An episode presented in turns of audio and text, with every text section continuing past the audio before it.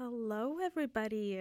You are listening to the Arts Report on CITR 101.9 FM, broadcasting live from UBC Point Grey campus on the unceded Musqueam territory in Vancouver. I hope everybody's doing well. I am currently alone in the studio. Lou is going to be joining at 5:30. So much fun. Anyway, so we have a great show for today. We have some reviews. I have two reviews. We have a pre-recorded interview, and then Lua's going to do a review, and we also have a pre-recorded review. So yeah, a lot of stuff to listen about. I am going to start with a shout-out, though. So this shout-out is for Herringbone. It is a delightfully upsetting one-person musical. The reason I am shouting this out is because students, it's your lucky day.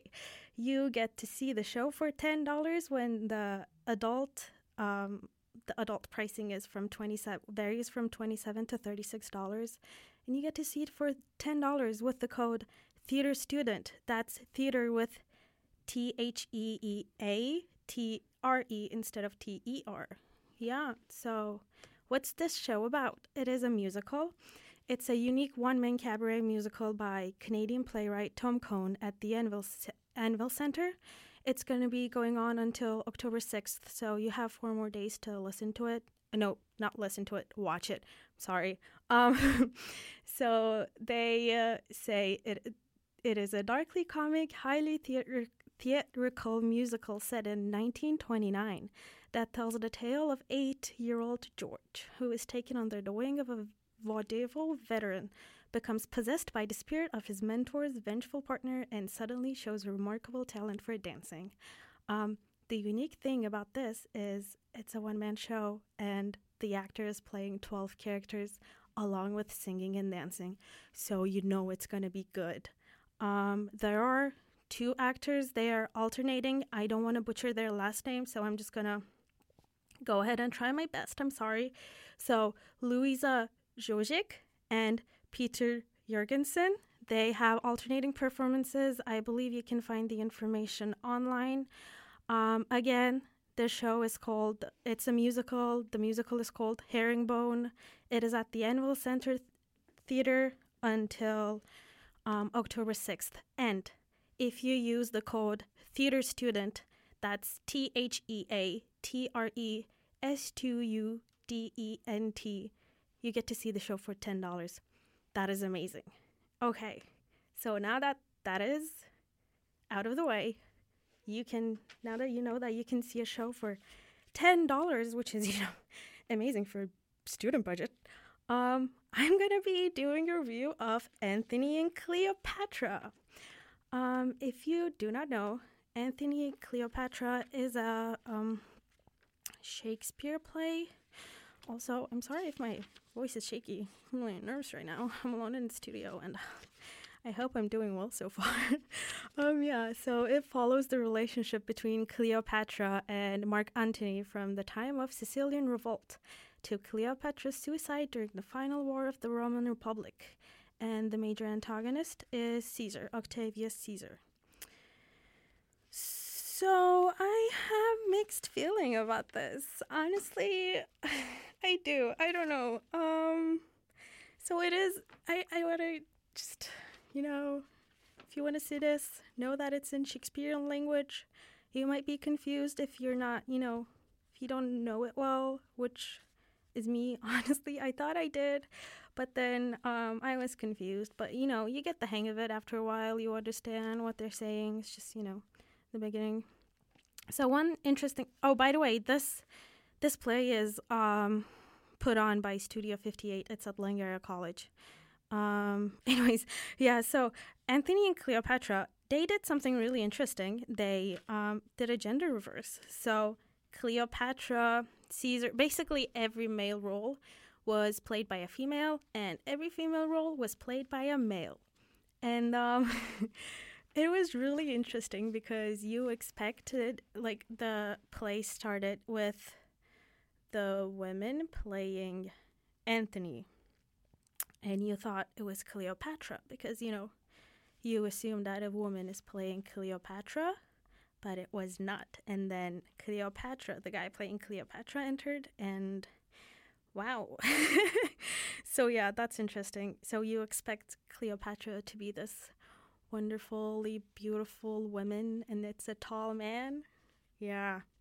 That was really cool because I feel like, yeah, gender-verse plays have been catching on, but there aren't many companies that do that. So it was cool to see this. And okay, so one thing about this though is that I was really confused throughout the play because what they did is, for example, the girl playing Caesar, she still had these huge earrings and this big necklace on, and she was wearing clothes. She wasn't wearing a skirt or something like that, but it still looked like what a typical woman, quote unquote, would dress like. So yeah, I don't know. I guess that is something about the show that makes it also interesting. After a while,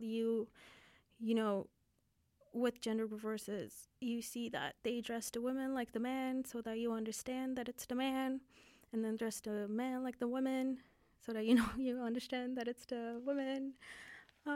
But still, I don't know how I feel about this. Yeah. Anyways, so because I said in the beginning, I said I had mixed feeling about this. It's because the production was really well.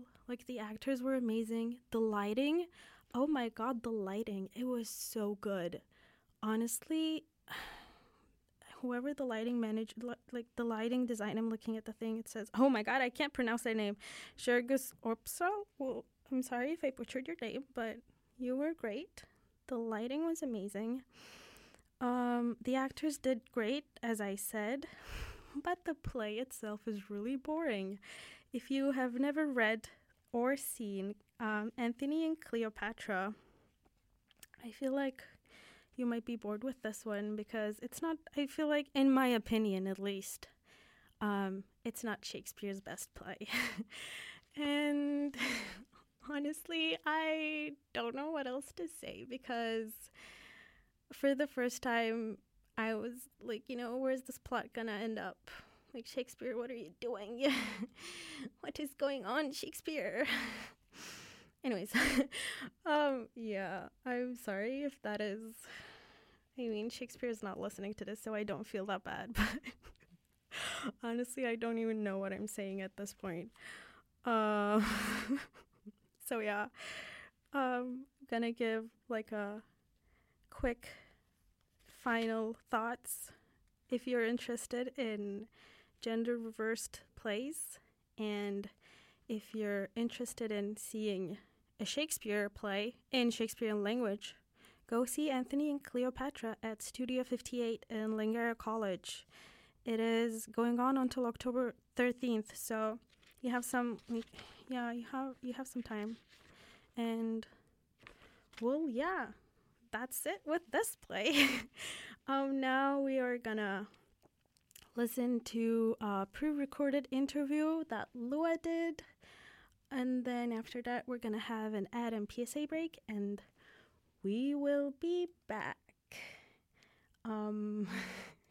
Just give me a second, please.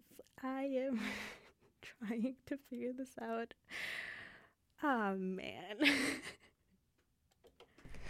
Hello, everyone. I'm Lua, and I am here today with Aaron Alexander from the show Connect. He was part of Fringe this year. Unfortunately, we did not make it to the show because we were so busy covering so many different things, but we are very excited to have him here today to talk a little bit more about his show and about the other performance that Connect might have in the future. So, Aaron, what exactly is Connect? Well, describing it was one of the early challenges of the Fringe. What I started doing is calling it TED Talk meets Magic Show, and it works because it intrigues people, but it also works because it's kind of neither. It's basically a show about it's inspired by certain ideas in art and science around how we connect, and rather than being kind of a stage performance only, it includes the audience. So people come and the TED Talks part is sharing some ideas about what we are as humans who connect, and the magic show part is you actually get to experience it in the moment. Interesting. Well, I really, really wanted to make out to it, like go out to it, because it sounds fascinating. And I mean, who doesn't love some psychological magic, right? Right. But where does that magic sense comes from? Where does the magic? So, what is the magic part of magic show things TED Talk? So, one of the benefits of the show is I just get to show people what it's like. But essentially, there are certain ways that we're wired to connect that happen in our daily lives that we're not aware of. So for example, in this show, one of the things that we do is we have two people, they sit across from each other. I do a very short, what seems like an odd exercise, and then all of a sudden, if one of them moves, the other moves automatically. If I touch one of them, the other one feels it. We're creating this intense state of mirroring where all of a sudden the barrier between people kind of evaporates. And so it's magic in that there's kind of the emotional beats of a magic performance with crazy things happening, but it's not a magic show in that there's no tricks. It's just kind of what we are and don't realize. That's so cool, especially because last week I was talking to some friends about like energy and how energy kind of connects us all, and like that connection that we don't necessarily see, but it's always there and we're always feeling it even if we don't actually acknowledge it. Fascinating. Yes. But where does the inspiration for a show like this comes from?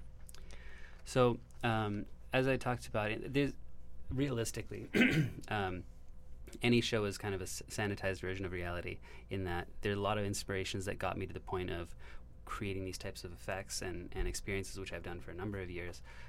This show in particular was inspired by a few experiences of isolation in my own life. I traveled city to city for a while doing consulting work, and really struggled, and took some of those experiences kind of as a set piece to talk about, well, what is connection? And so I went from, that's a good way to put it, I think the inspiration was, as I described it in the show, was that. Further than that, though, I had worked in a lot of, and I talked about this less, although did mention it here and there, depending on the audience. Other inspirations included, like, I used to do youth work. I worked with high-risk youth. I worked in mental health stuff. I had my own problems with anxiety and depression over my life. And so much of that is really about a lack of the basic human connections that we need to function as a social species. And so the sanitized version is, certain experiences. But the real thing is kind of my whole life experience pushed me in a direction where I wanted to explore this in a more public way. That's amazing. And how did you find out about these tricks or, like, develop them?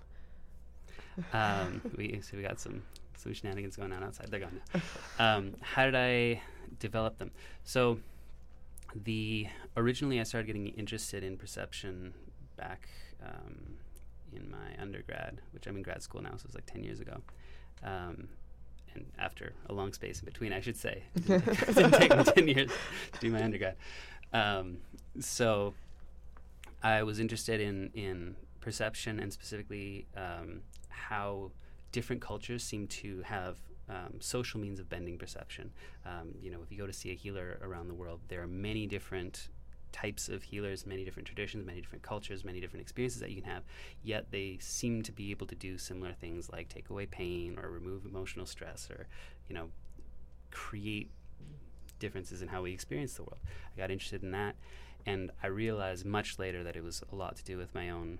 When I grew up, my mom was sick and had cancer and was taking pain meds and stuff, and I absolutely was influenced in just the,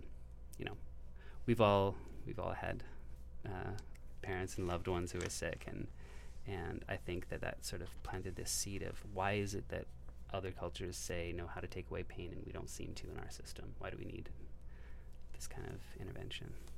That's very fascinating, and I think it's very beautiful how art can come from so many different aspects of life. Yeah. Usually I dislike very much the trope that an artist needs to be like pained and, you know, like right. terribly sad to produce beautiful things, because that's not necessarily true. Yeah. But when it does happen, it's still beautiful that there can come beauty out of pain. Right. And so you develop these techniques by yourself. Yeah. For the most part. So in early on, I was just kind of working in my own bubble. I had a psych supervisor who was, and I hear this is much rarer nowadays, in terms, not nowadays as in, it's rarer that professors will take this route of just kind of being generally interested in exploring whatever their student wants to with them. So I had a supervisor who did that with me. And I basically I had this idea of how, you know, there's these mind-body interactions that happen in certain social experiences, and wrote some stuff, and then she kind of turned the tables on me and was like, cool, well, if this is true, then you should be able to do it. Come to the neuroscience group and try it out. That's so cool. Yeah, and so I did, and then along the way I got a lot of interest from, because I did some talks here and I did some writing. I got involved with some scientists, some doctors, some performers were the ones that really took off, because there's a lot of people who do different kinds of art that involves bending sensory experience. Yes, I kind of bumped around in different spheres. And of course, so what I was getting to is, how did I come up with it all myself? No, there's always cross-fertilization, especially when you're bumping around in those worlds. So it kind of came from your studies and then became a performance, and now are you using it back into your studies?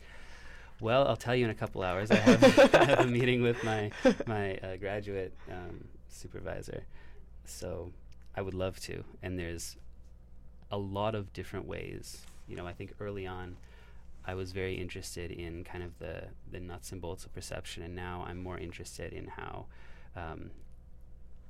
the experiences that I created actually, they show a lot about how people deal with the unknown, with uncertainty, how our senses work and don't work under certain social circumstances, and I think that's fascinating and relates to a lot of things. And what do you think you have taken away from creating the show to your personal life? A lot. A lot, because and I don't know what level of geek is tolerable on a show like this. All level of geek. We love geek. So, to me, the reason, so I didn't learn a magic trick till I was like 25, I'm going to say. And I still kind of don't know any good ones. But you have a magic show. I do. Kind of, yeah. But so in the beginning I was like, well, this isn't magic. I always thought that was some stupid kid thing. And I came to realize that one of the reasons that the idea of magic resonates so much with us is because in order to experience anything that feels magical, we have to go into this place of uncertainty. We have to go into a place where things don't make sense, but it's probably going to be okay. And it took me a long time to realize how significant that was. And so I realized also that when I had several years where I was depressed and had all sorts of issues going on, and that one of the hardest things was dealing with uncertainty, dealing with intensity of emotion, and the kinds of things that you don't get when you're locked in a cave. And so the show kind of had this double meaning where, for me, I had to be open and present and ready to engage with people, and that meant dealing with uncertainty beyond anything I was comfortable with post-depression. So there was that, and then at the same time, in order for anyone to experience those effects, the things that I create, they have to be able to go to that same place. So it was, for me, a huge proof of concept in terms of how I want to live my life, and an interesting new way of performing that is real and also magical. And besides being obviously very amusing and entertaining, what do you think the audiences take away from your show? Yes, and it was different depending on the different audiences, but one of the big ones was, I talk a little bit about why it's so scary to connect, and the premise of the show. It kind of starts out with this idea of humans as creatures who build worlds together. And the build worlds part, I had done a lot at the beginning of when I started doing stuff. The together part, it took me a long time to figure out because I had my own issues around connecting with people. And so in the course of the show, I take them on that path from, well, we build worlds, but we do it together. And it's scary because it matters. It's scary because we need each other. It's scary because we care about each other and we can lose each other and we can find each other. And so often I would hit that note towards the end, and in those performances that was really a thing that people came up and talked to me about in terms of their ability to connect, their fear, or even things like as simple as, and I got this quite a few times too, we're creating something, some crazy things that happen with your mind, and it's fine. And most people, it turns out, are kind of terrified of their minds. And so I mean, our minds are very, very powerful, much more than we give the credit to be. Yeah. And so people would come up and they'd say, you know, this didn't work with me. Is there something wrong with me? And you could kind of feel that there's something wrong with me went a lot deeper than what happened in the show. And then I'd be like, I'd coach them through it. They'd have the experience. They'd feel fine. Or they'd, you know, come up and say, you know, I'd never thought of this way. It was, wide range of experiences. And are you planning on having more shows? In my life, yes. In the near future? In the near future, I don't have any specific plans. I just started grad school, same week as Fringe Festival. So that was a wild ride. And it is becoming very apparent to me that those two lives can't live at the same time. So, that's not 100% true because I do have, so I mentioned I got involved with some performers, and I have a workshop coming up in October where I have some of the best, super geeky again, but I think amazing. You ever seen theatrical pickpocketing? I don't think so. It's a crazy, I would say art, where people will just like bring you on a stage, steal all your stuff in an entertaining way and give it back to you. Okay, thank you. I mean, but they have an incredible understanding of how our minds and bodies work, and so I have a workshop where I'm bringing in a bunch of people with crazy skills like that, and they're just going to teach it to whoever wants to come. I'd love to come. Yeah, so that I will be doing a spot in that, so that will be like a performance, and but mostly I'll be there because I think what they do is amazing, and I was kind of hilarious. I was gonna say hilarious. I'll send you a clip later. Yeah, it's pretty amazing to see. I mean, we always love having these different weird kind of things on our show, so definitely. Mm-hmm. And going back to Fringe, what was your experience with Fringe like? Was it your first time at Fringe? It's my first time at Fringe. It was good.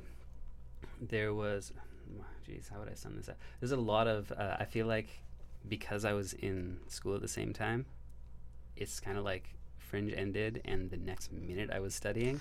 So I kind of haven't thought about most of these things yet. Generally speaking, it was a great experience. They had a good amount of support.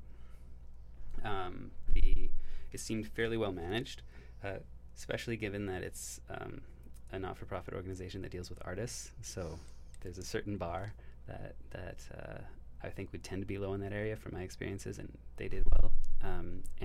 I liked all the shows I saw. I enjoyed the performers I saw, I met, I really loved. And most of all, I just love the idea of the Fringe, because I grew up in Edmonton where the Fringe is a huge deal. It's not quite as big here, but I had no idea that all of those people, or most of them, just got drawn from a hat. And my show was picked for a BYOV, but yeah, and I think mainly because I didn't need a technician. It's like, you don't need anything, so... Yeah. So, that was my big takeaway, is partway through I was like, oh, this is way simpler than I thought it was, and I love that this is a thing. I love that we just have a space where people can come do art, and their qualification is they had a pulse and they could hit submit on a form. And they got selected. Yeah. That's amazing. Well, thank you so much for coming here today and taking your time to do this interview. I hope to see some other shows soon-ish, or anytime you're free with grad school. Yeah. Thank you so much. All right, excellent. Thank you.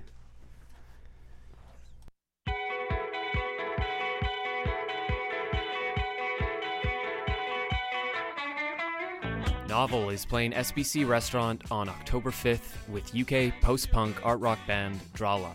Come out to catch Novel performing work from their recent self-titled EP, out everywhere via Flemish Eye Records.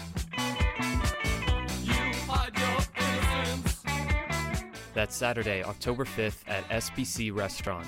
Ticket link available at FlemishEye.com.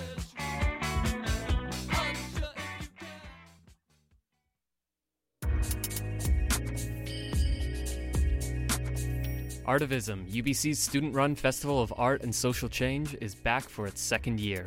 Artivism 2019 will be hosting a screening of The Celluloid Closet at CITR on Friday, October 4th. Come by CITR at 1 p.m. to catch it and a discussion on queer identities in film with UBC Film Society. That's Friday, October 4th at 1 p.m. in the CITR Lounge. Hello, everybody. I'm back. I hope you enjoyed that pre-recorded interview with Aaron Alexander. And it is time for another review. Yes, I am doing the review of A Thousand Splendid Suns. It is put on by the Arts Club. It is at the Stanley Industrial Stage, if I am not wrong. It should be, yeah, it is. So A Thousand Splendid Suns, it is it's an adaptation of the book by Khaled Hosseini. Wow, today's not my day with last names. I'm sorry if that was wrong. Anyways, so I'm just going to quickly read what A Thousand Splendid Suns is about because I am not qualified to give you the overview by myself.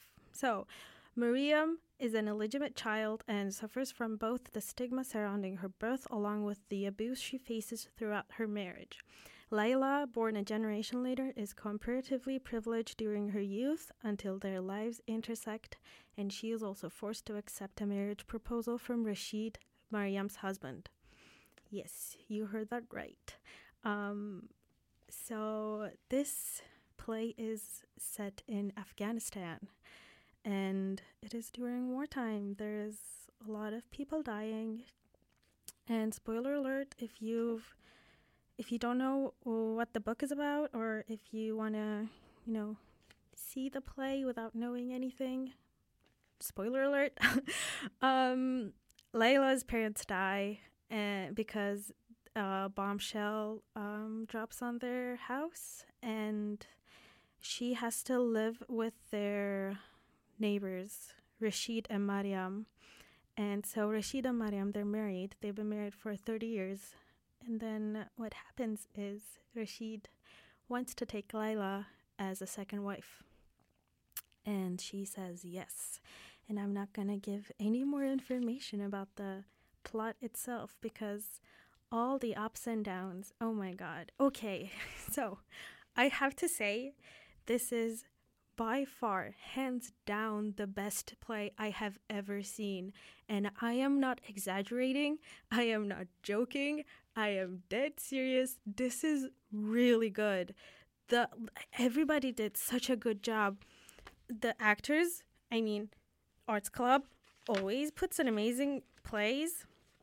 And the actors are always amazing. They're great. Oh man. Okay, so when it comes to actors, I want to say I went to see this with a really close friend of mine. Her name's Germaine.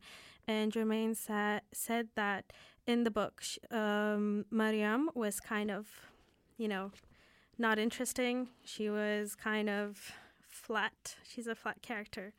But on stage, it was portrayed much better. And, how they positioned with Layla, you understand the character better. And honestly, it's more traumatizing, but that's what makes it great.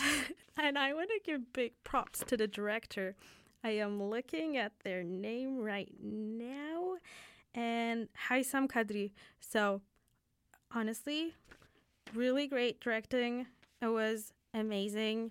The light. I know I always say something about the lighting, but the lighting was amazing. Okay, can I just say also, I'm sorry if you're hearing the shuffling of the paper. That's not really good. I'm sorry. Yeah. So the set was really beautiful. Set design, big props to you. I just want to say, congratulations to everybody involved in this production, because, man, I was, my heart was beating fast during the play. My friend cried. It was, an emotional roller coaster. Usually it was lows, but there were some ups also. And I just want to, say it's a rather happy ending. So you can be sure that you will be relieved at the end of the play. So you could, you don't have to feel anxiety. Anyways, so some things about this play. They touch on domestic abuse, underage marriage, and, making children work. And by children, I mean like little infants, because the family needs money. So poverty.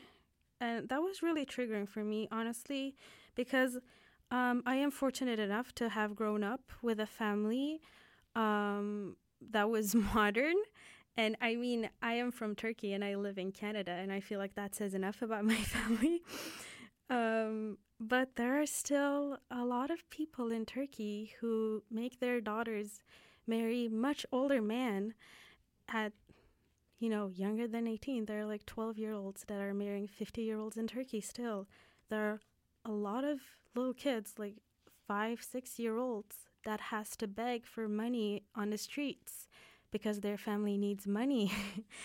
And there's domestic abuse.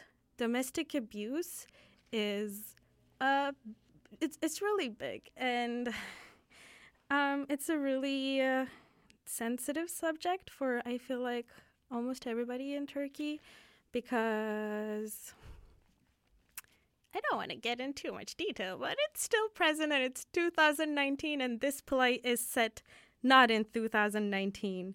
So if you think you could be triggered by these things, make sure that you're prepared for it, because they portray it so well that you feel like you're actually there living these things with the characters. So, just want to give a quick, an overview. It is A Thousand Splendid Suns, and it is going on at the Stanley Industrial Theater until October 13th. And I have recommended a lot of plays on the show, but this one, you have to go see it. If you're in Vancouver until October 13th, go see this play. It is amazing. Bring some tissues, because I know you will cry, and emotionally prepare yourself to be invested in these characters, because it is amazing.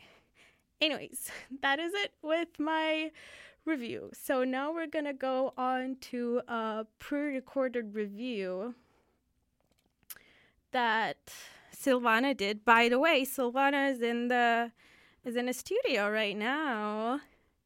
Hi, how are you? I'm good, thanks. How are you? I'm good, thank you very much. You're welcome. How's your day been? It's been good. I just I came out from a quiz. But now here in the studio. Yeah. Do you want to talk about a little about the play that I will play if I can find it? I'm sorry this is happening. No worries. It wasn't really a play, but it was more of it was a talk. It held by the Orr Gallery and the Consulate of France in Vancouver. Mm-hmm. So it was really interesting to attend one of these events,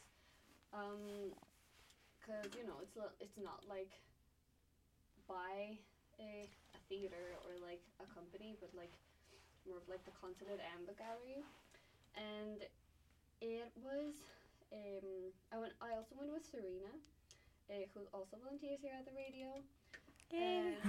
And we met, we could hear amazing French writers, activists. Yeah. And it was all around the the topic of like black as a cultural modality and opening up black spaces and spaces to talk about all these different things. So Olivier, it was Olivier and François. If you find the review, I hope. Yeah. So while I look for that, I think we, is there anything more you want to say? Or we can go to an Adam PSA break, maybe? Yeah, I think we can go to a break if you want. Okay, so we'll be back really soon. I am really sorry, everybody. Honestly, told you it's my first time on the controls, and this is kind of chaotic for me. We're here with you. Thank you. Okay. Man. I hope everybody. Yep. Okay. Let's go.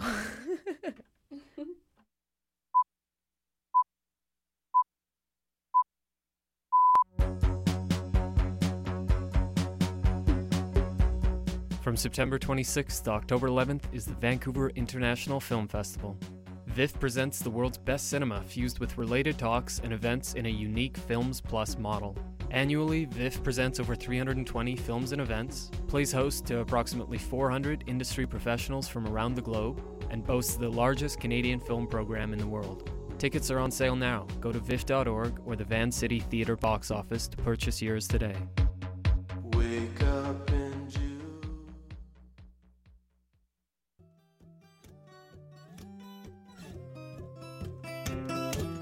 Oh my lord, I need a creative outlet. How on earth can I channel everything that's inside of me? You know you can do that at CITR and Discorder, right? Pardon me? Yeah, you can illustrate for Discorder magazine or take photographs of events and artists, and they can teach you how to use Photoshop in their media lab. That is so exhilarating. It fills my soul with lightning. Yeah, just email volunteer@citr.ca and they can help you get started, or just come into the station whenever. I wouldn't miss it for the world.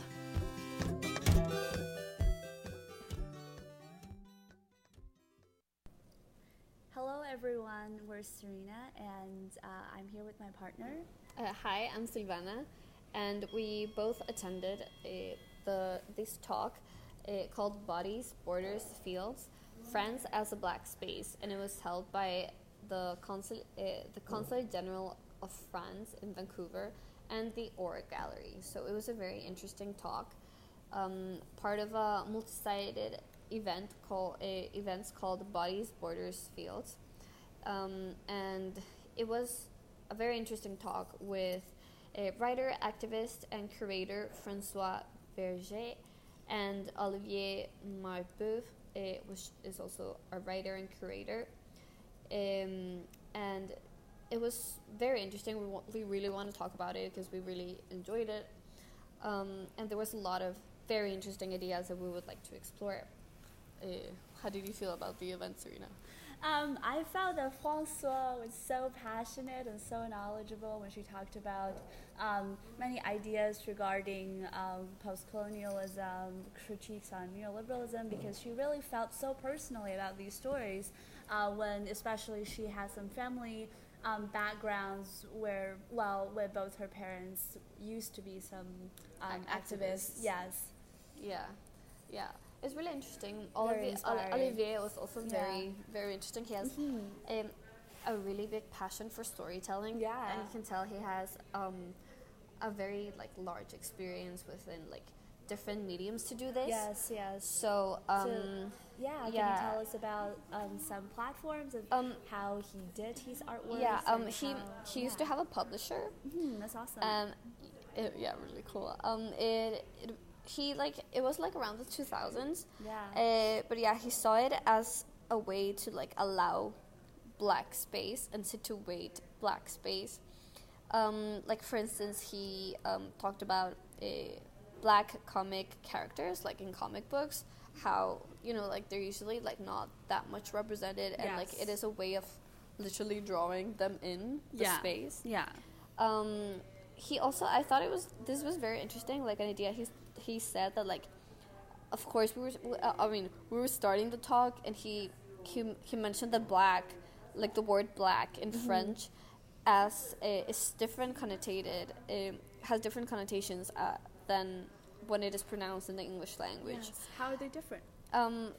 Well, there are different like imaginaries that come with the word, depending on each language, because there are different histories behind it.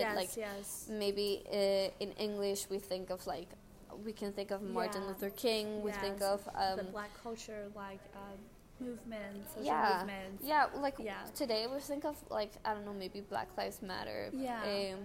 And yeah, we think of like, it just, they are both words that have transcended very different histories in each language. So I thought that was really interesting. Because the black histories are in both countries are also radically different. So exactly. How people understood those. So he was saying how the meaning of the word is situated. Yes. So I thought that was also very interesting. Very insightful. Olivier also comes from the outskirts of Paris. Mm-hmm. And he said how the place where he comes from, he mentioned it in French. I didn't really understand this part, but he said that it translates to a place of vanished people. So I thought that was really powerful because it's like a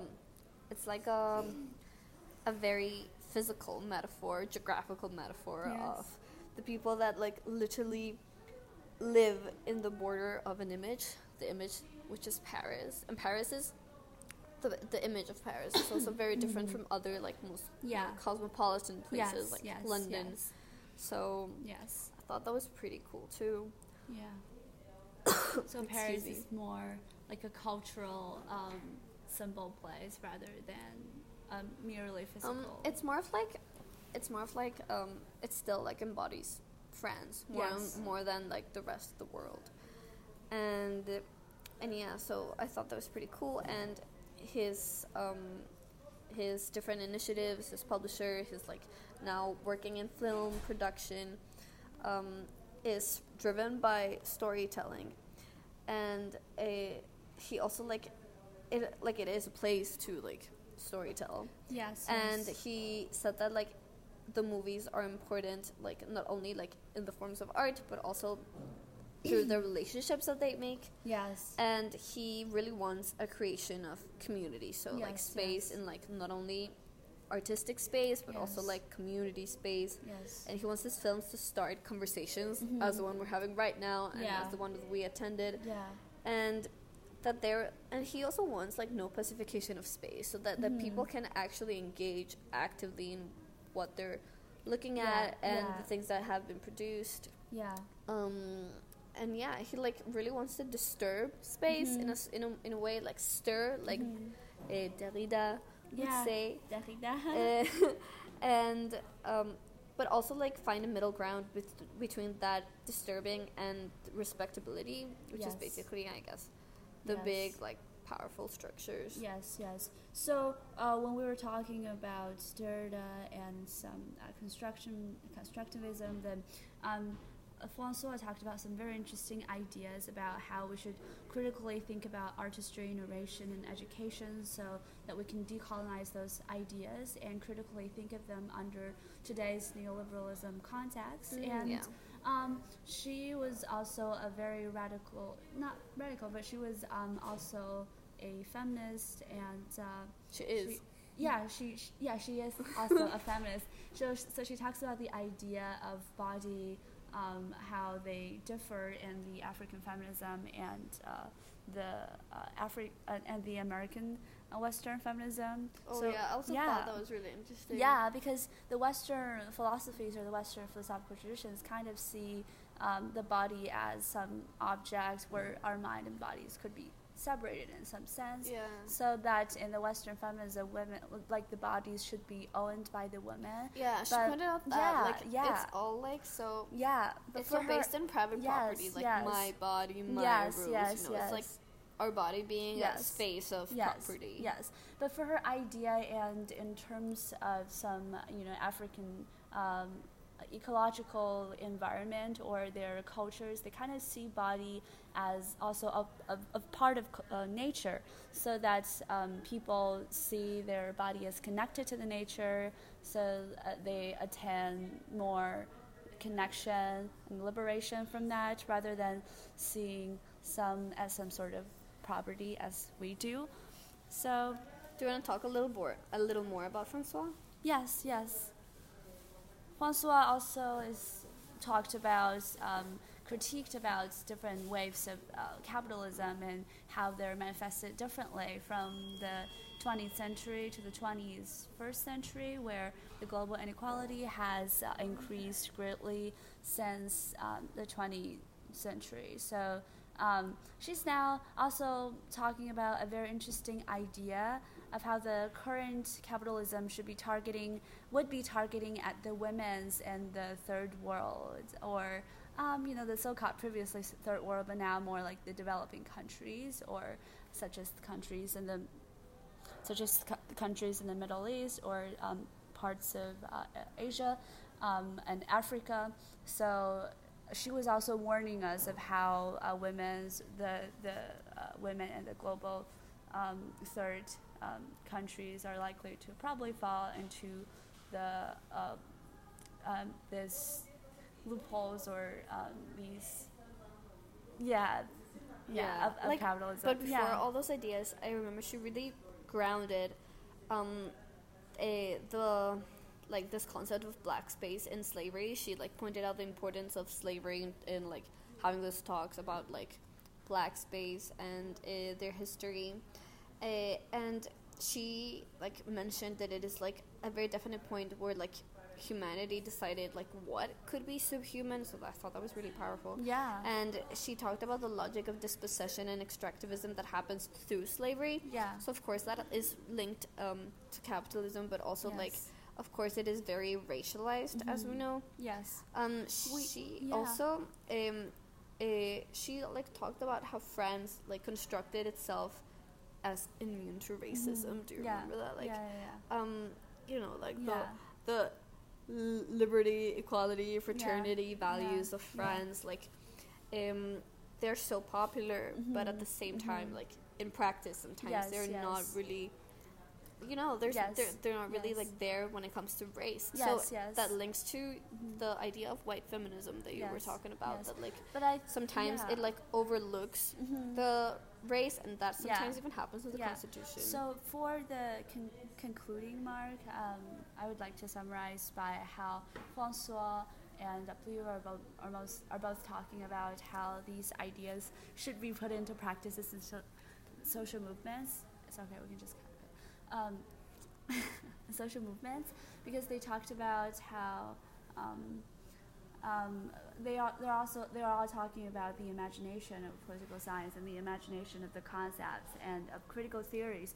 So people should be they were addressing all the ideas of the climate change that recently happened in Vancouver, and how it could instead of only happening in front of the city hall and in the city, it could also be people rallying around in the forests and connecting themselves with the nature in a way to truly authentically voice their volition of connecting deeper and closer with the nature. So that's the humans' bodies and their lives, and this neoliberalism propagandas in terms of them enjoying the materialistic consumptions are not separated from their original natural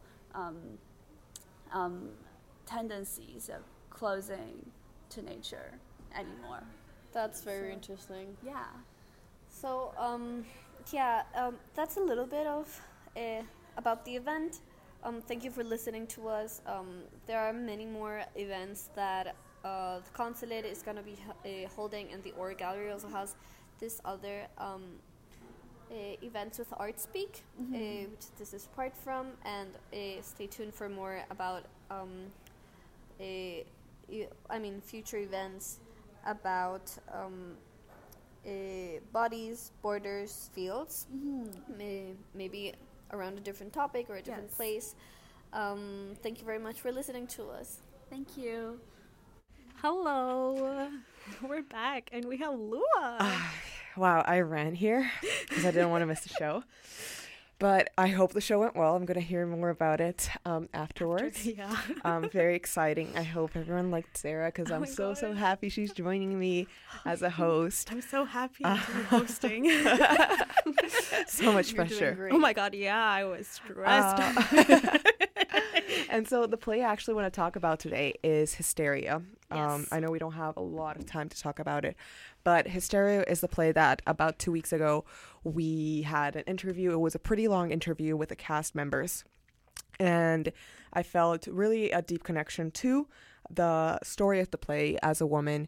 It's an all-female cast, not only cast, but all the technicians, anyone who worked in that production was either femme identifying or genderqueer. Okay, that's which I thought was really cool.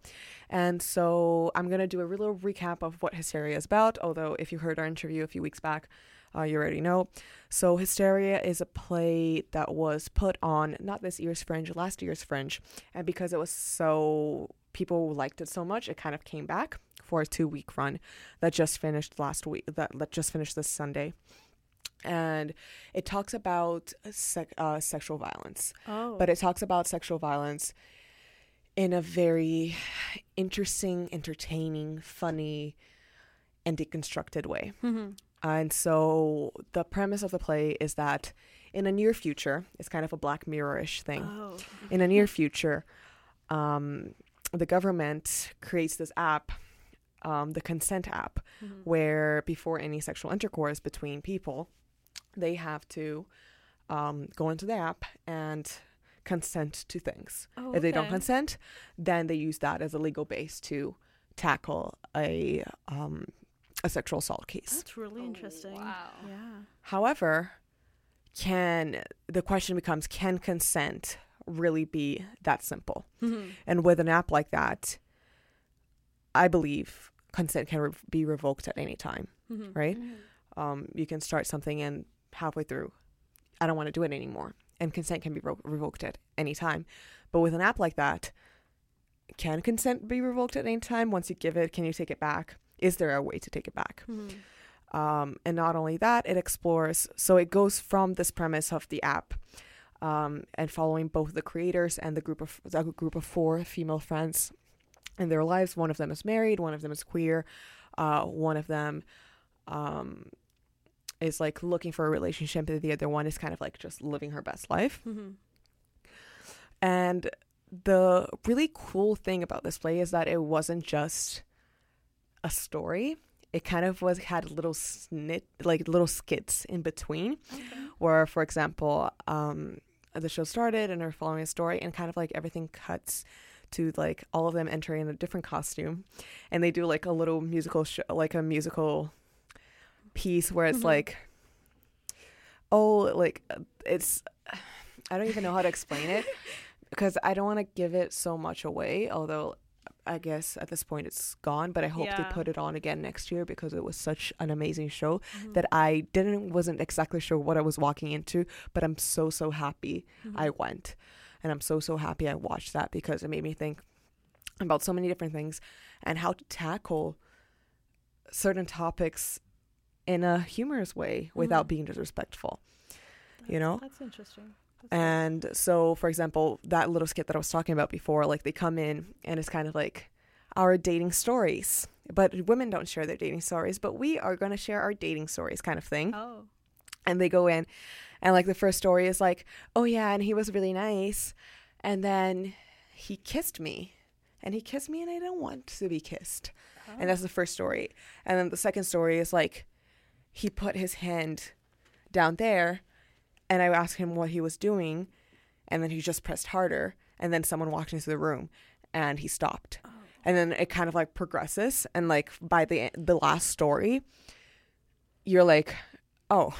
Like, because it kind of, the first story kind of comes off like funny, kind of, like, quirky, like, oh, I see what happened there. And then it kind of goes to, like, wait, this is off. Yeah, this is wrong. And then it goes to, like, okay, that's not okay. Like, we should take care of this person, right? Yeah. And so, like, little things like that. Well, not only that, that was one of the ones that stuck to me, but this other one is like, they also included puppets. Oh. So it wasn't just a play. They included music. There was music, there was dancing, there was puppetry, there was so a use of a TV, like a television screen with films as well. So it was like a very multimedia, very like a lot of things happening at once, but it really, really worked so well because nothing ever felt like it was too much. It never felt like they were overdoing it. It always felt like this makes perfect sense. Like this is a natural progression, although it also felt kind of like a sitcom, like Saturday Night Live kind of stuff. Yeah. But at the same time, you're following the same people. You're following the same general story, but there's like these elements throughout. I feel like that would be hard to do, you know, well. And they did do it very, very well. I was very surprised because I took my parents for it. And both my mom and my dad, my stepdad. And I kind of walked in and I was like, I told them, like, this is going to be a drama. God. This is going to be tense. Because I didn't know what to expect, right? Like, I knew what this show was going to be about, and I kind of knew what issues they would tackle. But how they were going to do it, no idea. And so I'm like, did I make a huge mistake? Like, walking, I was like, oh my God, I made a huge mistake. I shouldn't have brought my parents. Like, what are they going to think? Like, how are they going to react to this? Like, are we going to have a conversation after this? Like, is this going to open doors? Is it going to close doors? Yeah. You know, and at the end of the show, they really, really enjoyed it. They were laughing the whole way through. And by the end of it, they were like, I am mesmerized by the execution. Like, these actresses are so good. And at the same time, like, they were telling me, like, these conversations are so important to have, you know. And I was like, well, that's such a good reaction. It is. I was scared, but I'm really happy that I got a chance to bring you guys to see this. And so it was just a great experience overall, and part of me wanted to see more even. The show is relatively short. The show was an hour and 20 minutes with no intermission. But I feel that I could have watched more. You know, like, those creative snippets were so good. Like, it felt such a refreshing content. Yeah. Like, I haven't seen content like that in a while. Or at least content that feels like that in a while. That's tackling these really hard, really difficult issues to talk about that are such taboos in certain ways, but they're brought to light, and they're not only brought to light in a serious way that's going to make us all feel bad about it, but they're brought to light in a light, fun way. That's good. That although I understand how difficult it is, and I understand how hard it is, and I understand all these different elements, it's also so good to leave a play and not feel the weight on my shoulders, but at the same time, not feel the weight on my shoulders, but feel that there are people out there that would be able to support me if something happened, you know, like, that's really important. Yeah. And so it was really an amazing show. Props to Jill, who was the screenwriter and director and one of the actresses in this performance. Really, truly amazing. And I'm just going to talk really quickly about my absolute favorite part, which is when the puppets were introduced, because I thought there were going to be puppets, and I was like, okay, puppets are going to be part of the story. It was part of one of those little skits. It wasn't a puppet of someone. It was a puppet of a clitoris. Oh, what? Oh my God. And the puppet didn't talk, but like all the movements, and basically it was kind of like a talk show. It's like, we're going to introduce Cleo. That's a great name. You know?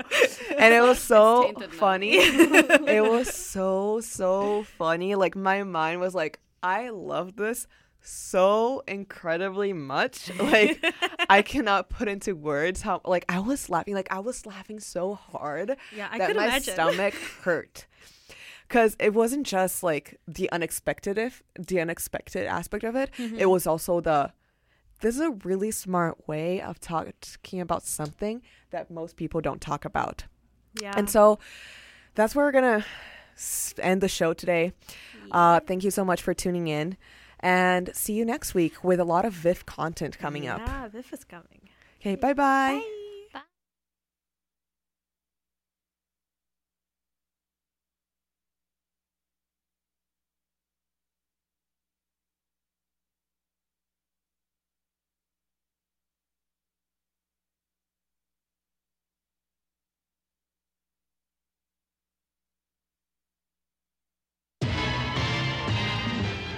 Start living. Start listening. From features through music to news, reflecting your views, this is CITR 101.9 FM, broadcasting live from Vancouver, UBC. Accelerated program. Accelerated programming since 1937.